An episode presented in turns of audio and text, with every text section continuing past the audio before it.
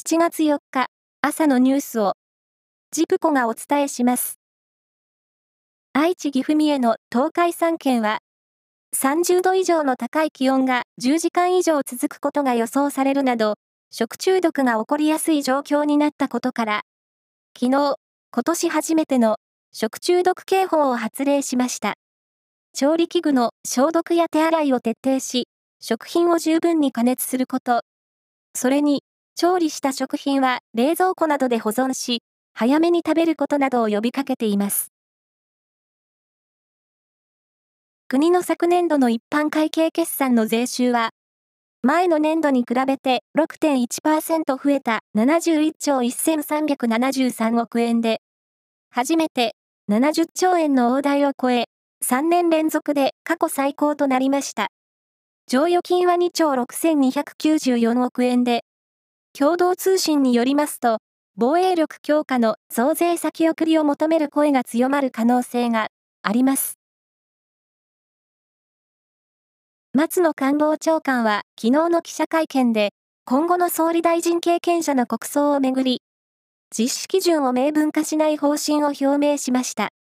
関係者によりますと、政府が国葬に関して国会への対応方針を明らかにするのは初めてです。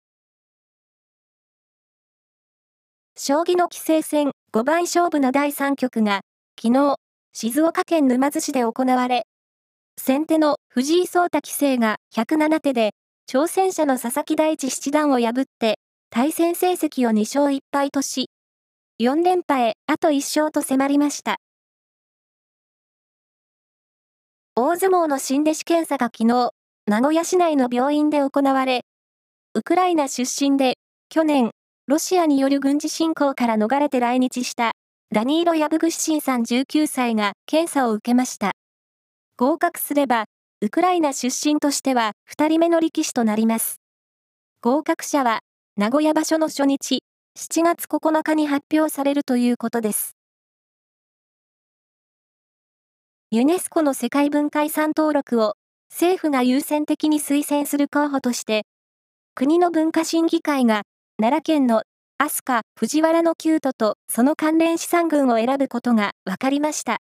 また、政府は、推薦前にユネスコ諮問機関が関与して助言する事前評価を活用し、滋賀県の彦根城の登録も目指すとしています。彦根案、よかったですね。以上です。